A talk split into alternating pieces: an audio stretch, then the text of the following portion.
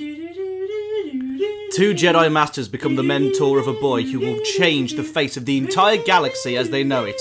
In the meantime, they're going to have to deal with trade federations, global political power struggles, and of course, hierarchies on distant planets. This is the first episode of Star Wars. This is our review of The Phantom Menace. Welcome to Star Wars Week. Din din dilla din din dilla din din dilla din din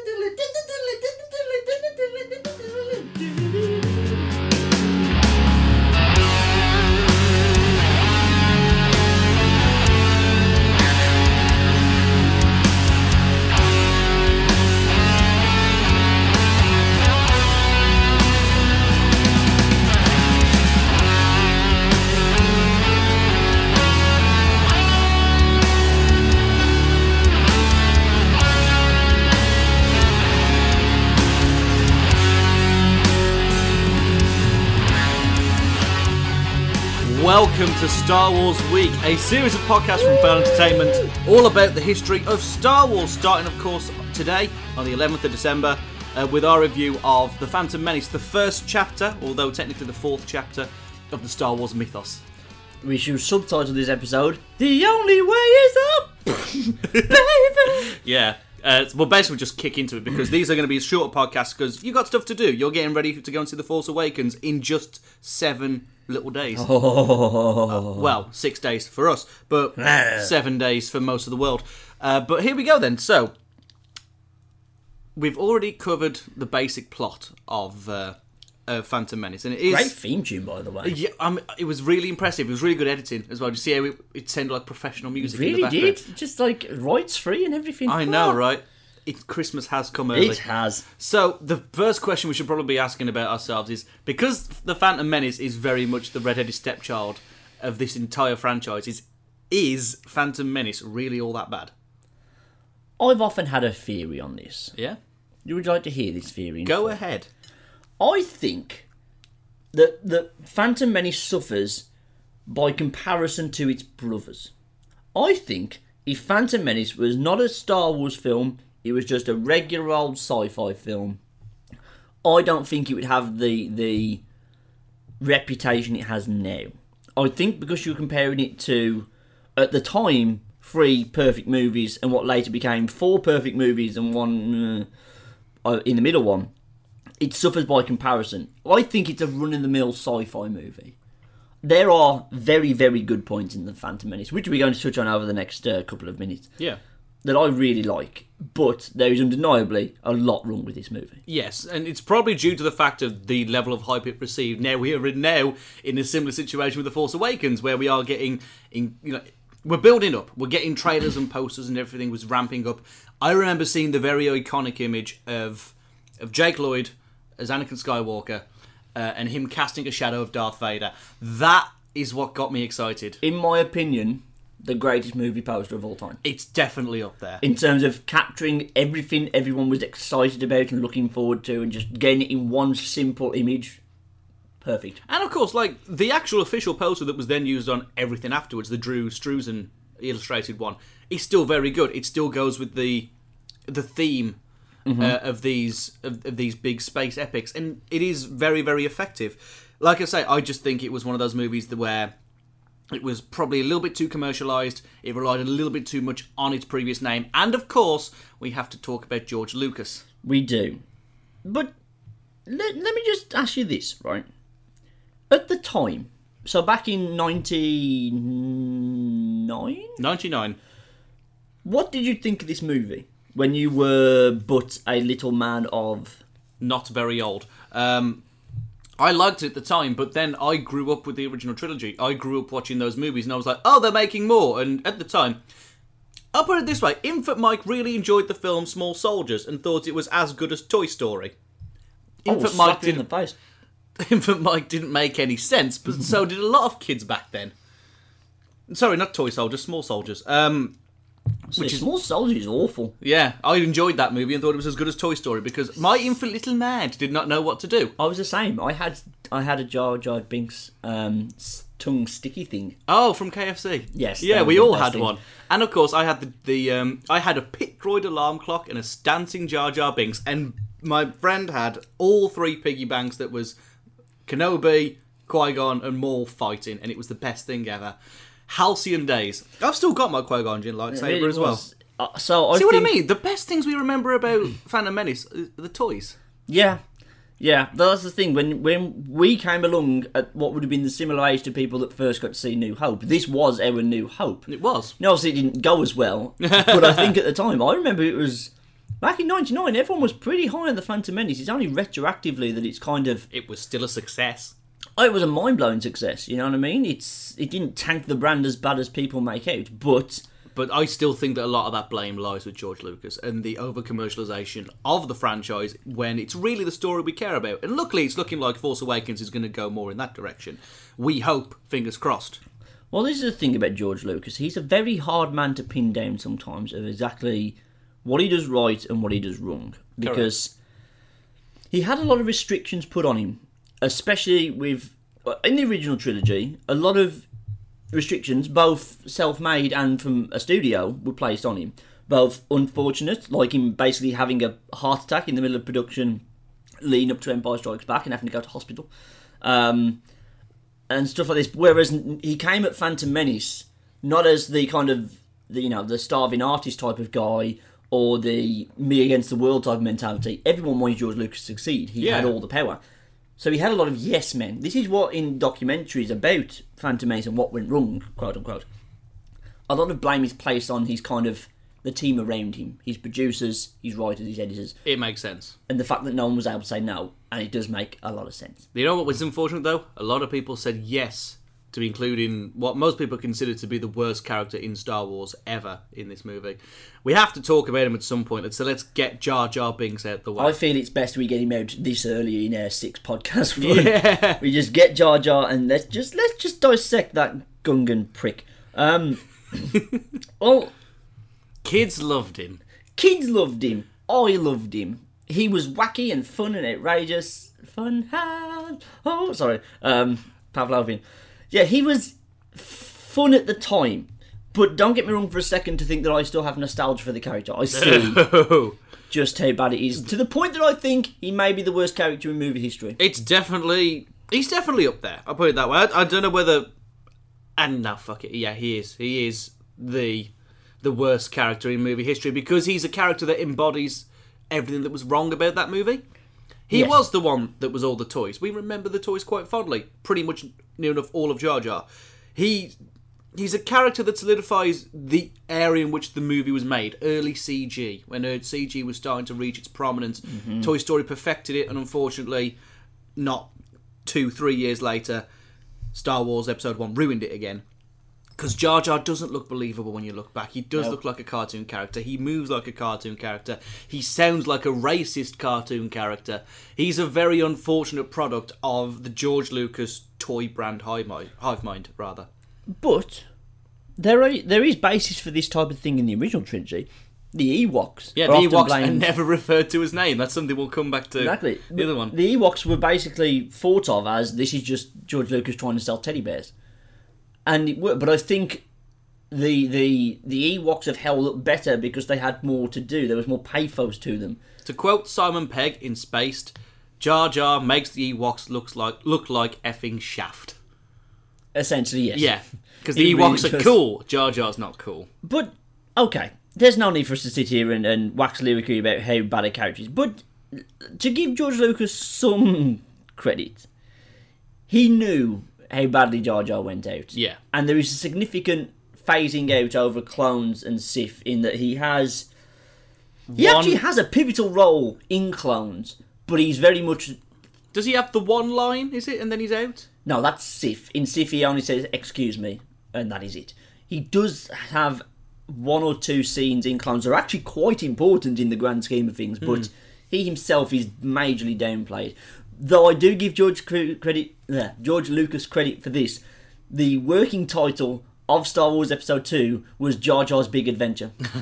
he was like, he knew he wasn't going to be that, but he just took the mick by calling it that. Um, So yeah, he, George Lucas understood that the backlash, even though we were oblivious to it as kids, happened and he was reduced. Thankfully, so I have to give George Lucas credit for that. But have you read, read the recent theory about what was actually the plan for Jar Jar Binks? Uh, I have not. If you could summarise it very quickly, that'd be awesome. the theory. Now, this is a fanfic, basically. It's a very well researched and poignant on the level of James Bond is a code name type of level. Jar Jar was meant to be a Sith Lord. Not just a Sith Lord, the Sith Lord. Above even the Emperor. Because of he basically points out that how this like ridiculously calamity character is incredibly good at not dying and just, you know, performing these great leaps of, of strength that only usually Jedi's can do, like jumping great heights, be perfect accuracy, shooting all these people in a massive battle, taking down a tank single handedly, even though he was a bumbling idiot. And he's the one in Clones that instigates the change. Basically, he gives the power to um, to uh, Palpatine that leads to him being the Emperor. Is he a puppet, or was he actually the mastermind? He knew they positioned themselves perfectly in able to do this. They're both from Naboo. They could, you know. It's a very good fanfic, and uh, the Yeah. the thinking is that they abandoned it, and that's why Count Dooku, who wasn't mentioned in Phantom Menace, is then crowbarred into that position in Attack of the Clones. Makes a lot of sense. I don't believe it, No, I don't believe it. but it's very interesting. Go give it a look. It kind of did the rounds um, last week, but let's let's just please move away from Jar Jar. Can we talk about characters we like? We can. Obi Wan Kenobi and Qui Gon Jinn. I have to make a distinction here. Go on. and this is just uh, um, this stands for at least Phantom and Clones. I'm not a Ewan McGregor fan as Obi Wan Kenobi, Really? especially in the first two movies. Sif is a different kettle of fish. We're going to touch on that in a moment, but I found him just as wooden as Hayden Christensen. No, I really enjoyed him. In Phantom, I thought he was one of the saving graces. Like, I remember more of his dialogue than probably anybody else in this movie. Like, you will be a Jedi, I promise. It's still a very poignant line to me, even though the dialogue in the prequels isn't exactly the greatest. No Star Wars is great for scripts. Especially not the prequels, though.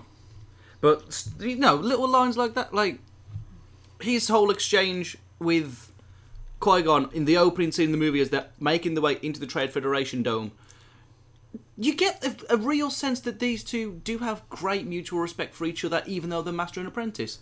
I think Ewan McGregor portrays that a lot, and it is cemented a lot by who I didn't even know was Liam Neeson at the time, an excellent Qui Gon Jinn who sadly only does one movie, which mm-hmm. is very disappointing. Oh, I don't deny that they have a good relationship. I do like his relationship with Qui Gon Jinn. Whenever it's those two on screen, it works very well. I just don't think Ewan McGregor. It, it's more a problem I have with clones. I think I best save my Ewan McGregor rant For until clones, yeah, we get to Jack Clones. No, Liam Neeson is kind of shortchanged in this movie. really is. He was an excellent Jedi, like almost to the point of like being almost an archetype for what the Jedi should be: wise, skillful. You know, He's like the last of the old guard when you when you put him alongside the other Jedi Council members who don't really do anything. Even Mace Windu doesn't really do anything in this movie. Yoda doesn't doesn't do anything in this movie apart from, you know, what is probably arguably the most iconic line of the prequels. But we'll come to that later on.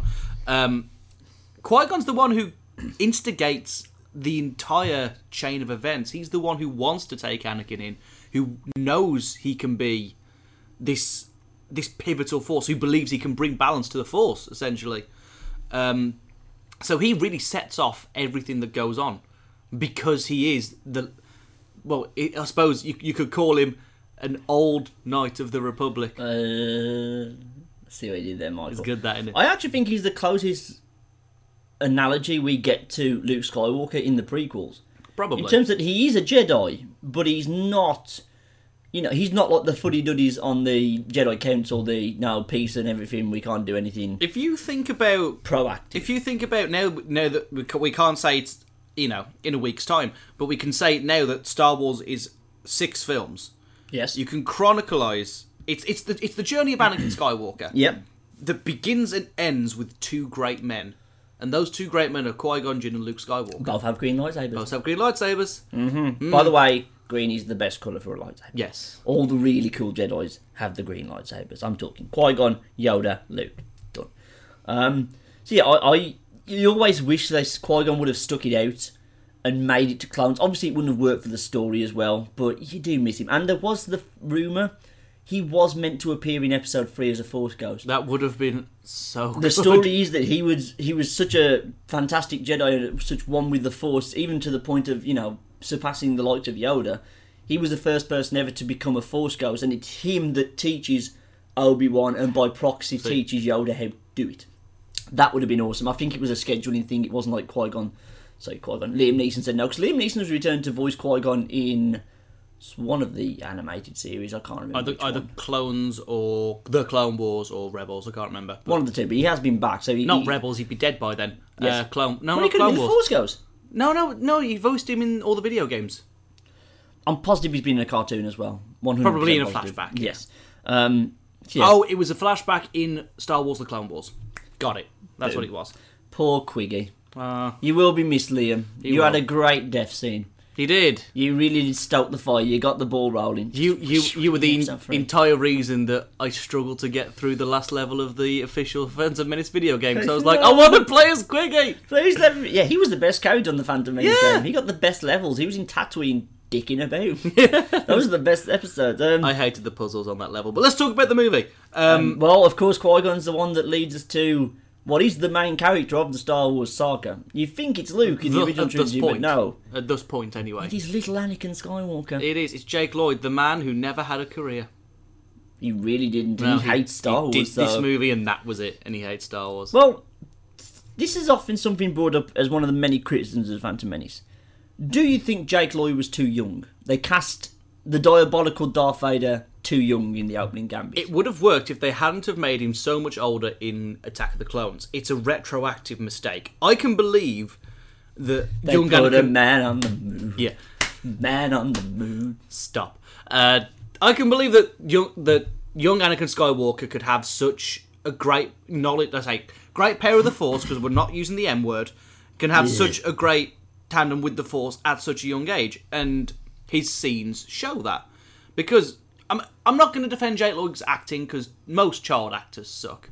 We covered this. Jake. Lloyd or Hayden Christensen? This is something we'll come to in the Attack of the Clones Okay. um, because I know then we can answer. really talk about Hayden Christensen.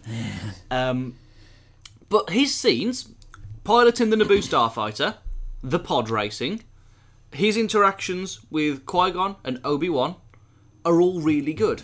Again, it's not due to the acting, it's not due to the scripting, it's due to the fact that these scenes seem believable when you know that this is the man who will be Darth Vader.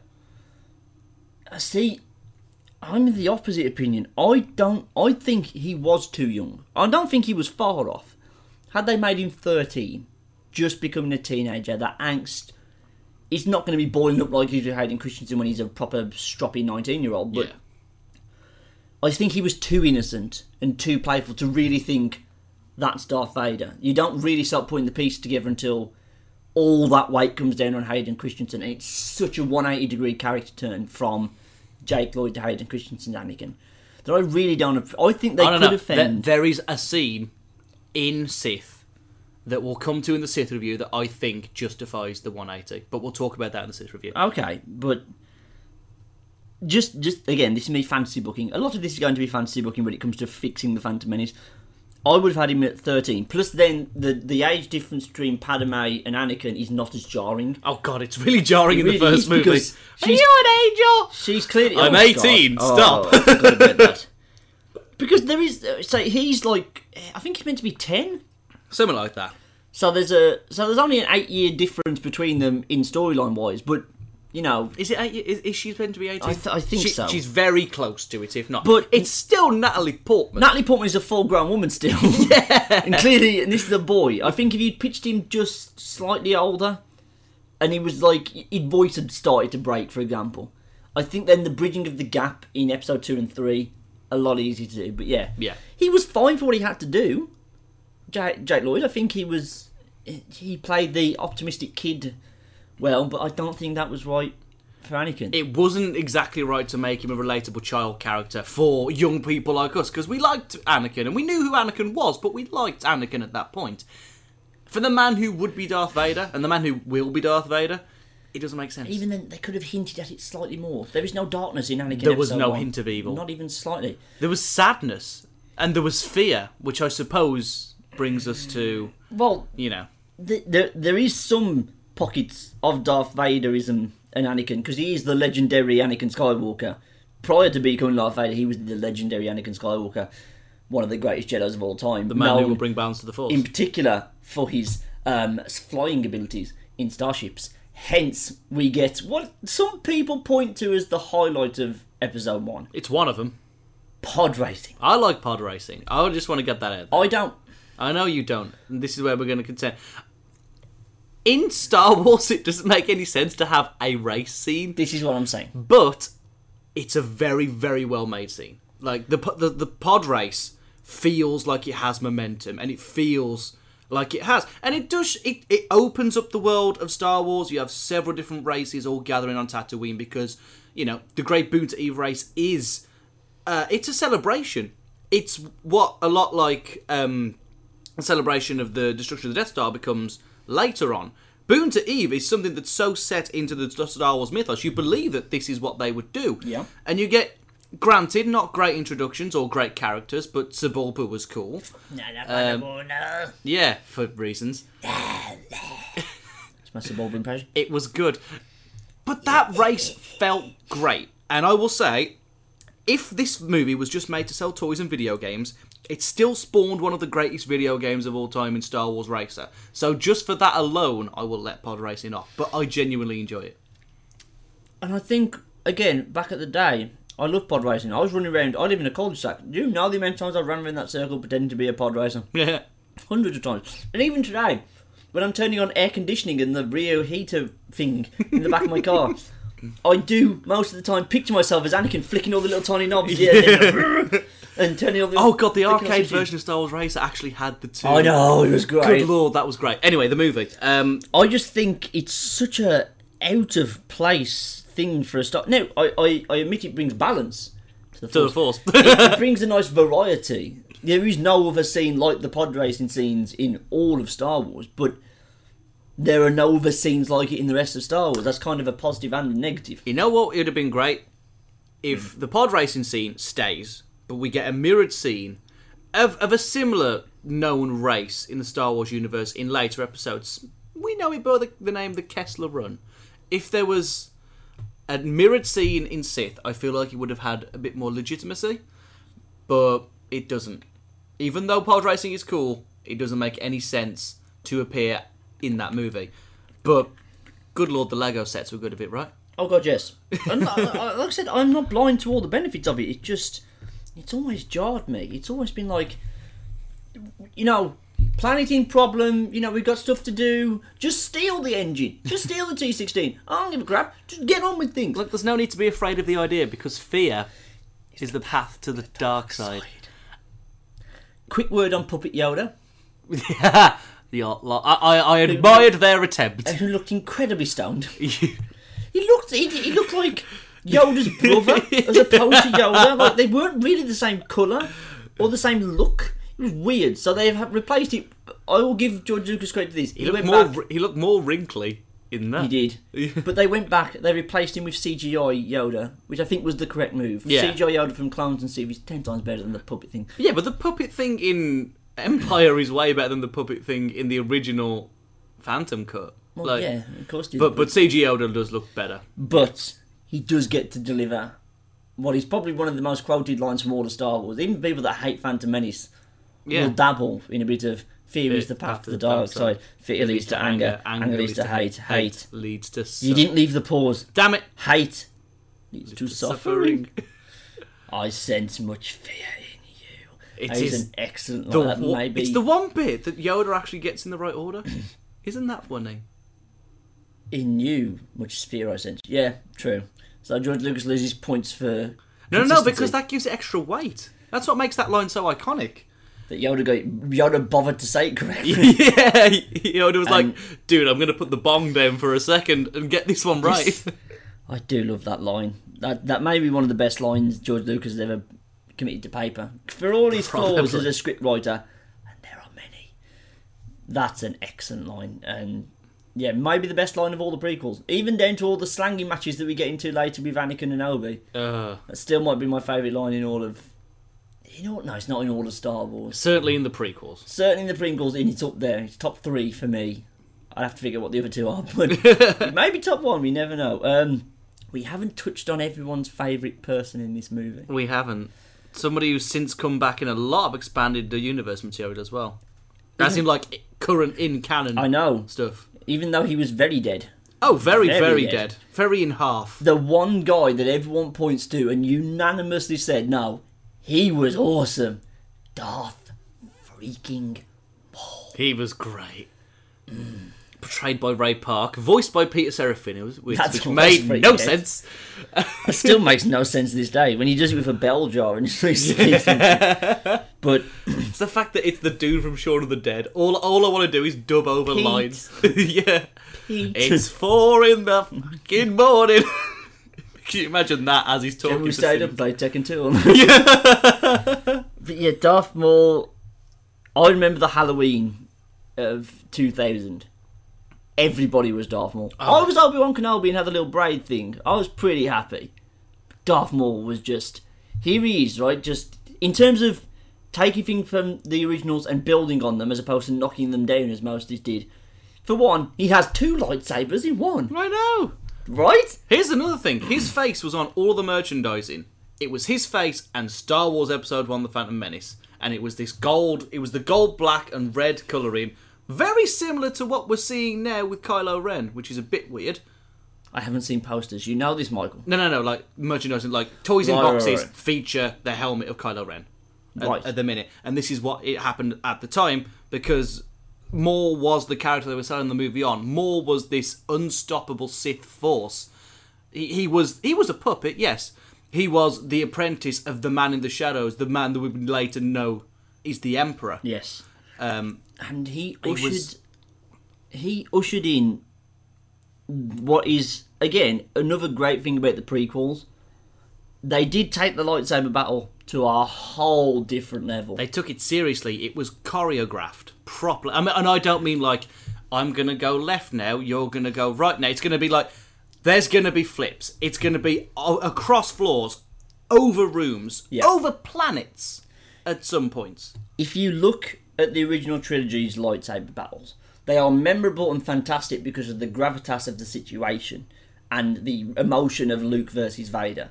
Not so much what's actually going on. They're not bad by any means. It's not like it's a, like a slow, clumsy thing like Kenobi and Vader. yeah, Kenobi Vader was. but it's built on the on the raw emotion of the situation. Whereas this is an action movie. yeah. This is the raid in Star Wars form. This It is. I just remember. I remember very quickly because Darth Maul just being how quick and fearsome he was. I just remember him uh, before he gets his lightsaber cut in half. Him versus Obi Wan, and it, there's just the mad move where he goes behind the back, at the front. He goes zum zum zum, block. Ah! I was thinking Every of the time. exact same thing, and just everything the man does, even when he's on his stupid little speeder bike, he makes that look cool. Yeah, And his first fight against Qui Gon is perfect because he's like, you don't know. Qui Gon's like, I don't know what just hit us. yeah. Something we've not seen for tens of thousands of years has just come and kicked my ass, and I had to rely on the spaceship to get me out of Yeah. this place. Just perfectly. Everything about Darth Maul, his handling, is perfect. There's no other word for it other than just 100% nailed, smashed out the park, without doubt. Even the little things, when he has to open the door, he just points at the little beep beep beep droid and goes, "You there?" Yeah. Into the control panel, smash it, opens the door. That is boom. yeah, it doesn't think about it. It's just bam. just bang, bang, bang, bang, bang. He has what five lines, five words even. He probably, Last reveal ourselves to the Jedi. At last we have revenge. That's That- probably it. and that was in the trailer. So you, You know, what I mean? How they build? See now, Darth Maul is what I think everyone. When people look at Boba Fett and think he's the baddest man alive, I've never understood that. I think Darth Maul did it better doing something similar. Very few lines, you know, basically next to nothing about him, but just unstoppably badass on a level that Boba Fett never was. and he came back. He he was in Clone Wars. He he's supposedly going to be making an appearance in Rebels in Series Two. Like apparently, if rumors are to be believed. Mm-hmm. But he came back in Clone Wars with his brother and still died after his brother. Uh. like you know. Just everything about him. He has horns on his head. Then you realise when you read the expanded universe stuff, the black parts are a tattoo. Yeah. He's red and he had that stuff painted. Oh, we could gush about Darth Maul until the cows came home. If they ever get round to making a Star Wars fighting game, you know he's going to be a number one choice of everybody Yeah. the first time they get on that. Like, I don't want to play it. No, just give me Darth Maul. He was amazing on Battlefront. Yeah. His saber throw with the dual engines could just wipe out everybody. But we're getting off track again. So we'll just quickly touch on on the other parts of the finale of of Phantom. Yeah. Because there was the space battle with the with the Naboo starfighter fleet going up against Trade Federation ships, which showed off um, Anakin doing his thing. in the Naboo, Naboo Starfighter, I think an underappreciated vehicle. I do like the Naboo. They were starfighter. good in um, in Rogue Leader. They were They were quite nimble. They were like an A-wing, but a bit more powerful. and in Jedi Starfighter they were very good as well. Uh, and of course there's the other action scene. There's two actually you could be referring to. There's actually four things going on at the end of Phantom Menace because you've got Okay, storming. Okay, you've got the lightsaber battle, Right, storming so- the Naboo Citadel. storming th- the, the Palace. Yeah, Yeah, Um, Palace. Sorry. Yeah. Um, the space battle. we've space just done a battle, bit. and the battle on the plains. And- yeah, Droids yeah. versus Gungans. Yes. Droids versus Gungan. Now, admittedly, all the stuff from well, if you just take Jar Jar out of that battle, that's actually a very cool battle. Hmm. It's it's two species we species a species and Technically, it is. yeah, it's two species we've never seen before and ah, well, you see the droids more after, but Well, those those battle droids are still quite iconic, even though they're dumb. They're still quite iconic. They are. and, And I that's- enjoy the noise they make. Wow, as they Well- get pushed over. in the first movie, they actually take them quite seriously. They kind of, kind of like they're cannon fodder in the second and third one when they invent the super battle droid and the droidekas and stuff. They're actually quite intimidating when you see the loading out scene where they're just unloading them from the carriers. yeah, that's a pretty. when cool they just scene. got hundreds of them. and the but then- Gungans but- start up the energy generator. Like I said, you take Jar Jar out that battle. That could have been a really cool battle. I still think the the atmosphere of the calm before the storm before the battle um, on the Boo Fields It's cool. Is cool because, like you say, the, the shields go up, the droids come down, and they look menacing. But then we get they all broke in. Oh god. Uh, he has to ruin everything, doesn't he? Yep. He even ruined droidekas. How can you ruin droidy? We haven't even mentioned droidekas. They're the coolest thing ever. In Battlefront, if They they're, are they're not going to be in Battlefront, and that hurts me to my soul because there was no greater fun in Battlefront 2 than rolling up to a load of people, popping out, doing this. he even does it in like a cool Spider-Man, like, what you got? What you got? They oh, call me Cuban Pete and the king of the rumba beat. oh no, the shield's running out. Roll away. Yeah, off you go. You hear one of them approaching. Oh god, no. Oh shit. and Jar Jar ruins it all. Yep, basically. So let's. There are cool ideas. The Gungan energy balls, the droid tanks. There's a lot of cool stuff. But as usual, Jar Jar ruins everything.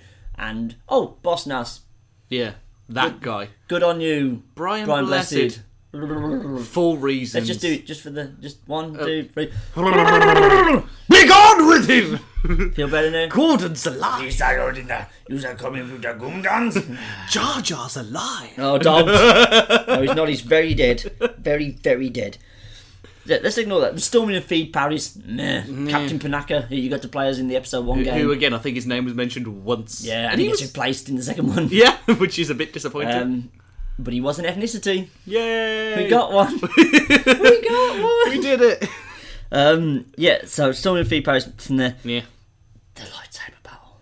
Yeah. Oh, my sweet. You know what? I still the, the hearing the music, the music. Oh my god, we haven't talked about the music. Duel of the Fates. Duel of the Fates is quite possibly the best thing about the prequels, but we have got a video We've going up. five times. We've got a video going up today of what are the best things about the prequels, and obviously Duel of the Fates will be in that list. One of John Williams' best work. Probably the, one of the most iconic songs in Star Wars history, next to the, The- Imperial March and the main theme. One that had just gone on and been one of those songs that has like surpassed its movie. You hear it at football stadiums all the time. The Yeah. Albion used to come out to it. They've since dropped it in favour of, the, of Insomnia. But I like Insomnia. innit? But yeah, um, just a fantastic. And it just adds to this like. But if you just see an original trilogy and you had seen none of the trailers like I'm doing, you came into this thinking you might see a lightsaber fight on a similar battle. No, this is lightsaber battles on steroids. The music is much faster. There's, there's so many things going on. It's all so beautifully choreographed. And then, but even then, you still get the pathos at the end of the energy shield doors shutting. That never made any sense to me. no. But meh. And then you think it's oh god, it's Qui Gon versus Maul, and they're quite Quiggy. Straight through. Oh, poor Quickie. Uh. um, But yeah, but just to curtail the whole thing and come to a conclusion, the film starts and ends with some of the most iconic music of all time. The main Star Wars theme in all its glory, and I still quite like the celebr not the celebration theme, but the ah, ah, that's still an iconic thing. Even if yep. even if it's not that good, it's still iconic. Yeah. It is. I still remember that. Yeah. Ow, no. Um, but the whole thing is just. It still looks good today. That's the thing. A Phantom has its redeeming qualities. It's still a good looking movie. It's still got Darth Maul. The battles changed everything. The music is incredible. The set design is great. The costumes are great. The settings are great because it's Star Wars and this universe makes sense. It's just let down by poor moments, bit of poor acting, and a terrible script. a boring story. A boring story. God awful story that makes. Just, we, we didn't really touch on that the whole politics of the situation and the trade federation and all the racism that goes along with that and because I don't think it bears repeating. It's No. just such a. It opens with tax credits in the opening scroll of Star Wars. yeah. they could have found so many infinitely better ways of getting around it. But all those things you said are true. It's a it's a it's a pretty bad movie with some outstanding. I still think the finale is up there with the rest of the Star Wars ones. It's just a bad movie with a fantastic ending Yeah. pinned on. Because you don't really care about the characters, it's not up there with the likes of the original trilogy and Sith and stuff like No, that. But there, there is a lot of good to be found in this otherwise awful movie. So I think it might be worth a revisit. Now, don't get us wrong. We're both in agreement. It is a bad movie. Oh, it's a bad movie. There is, there's no getting around the fact that it's not a bad movie. See, even Vince McMahon agrees with his happy smiley face. Um, what is that background? I don't know. Um, I, I, so if you're going to, if you're thinking of, I want to watch all the Star Wars movies, but oh, Phantom. There are ways to watch Phantom quicker. yeah. If you know the storyline, just skip It's called, yeah, as I say, it's called getting the DVD and skipping to Duel of the Fates. There we go. Anytime Darth Maul is on the scene or there's some pod racing, you're good. Yeah. You're gonna have a good time. You are. well, And to close out the review, midi chlorians. okay, see you next Okay. time. Well, we have, of course, um, tomorrow we're going to be journeying on because obviously at the end of the movie, Darth Maul is no more. He's cutting. Darth Maul is no more. Darth Darth, Maul is, no, no more. more. He's cut it off by Obi Wan Kenobi in kind of a stupid move. Why he didn't just stab him in the ear, I don't know. But yeah. Wan says he's going to take on little Anakin. He's going to be his um, mentor, even though it's against the wishes Jedi Council.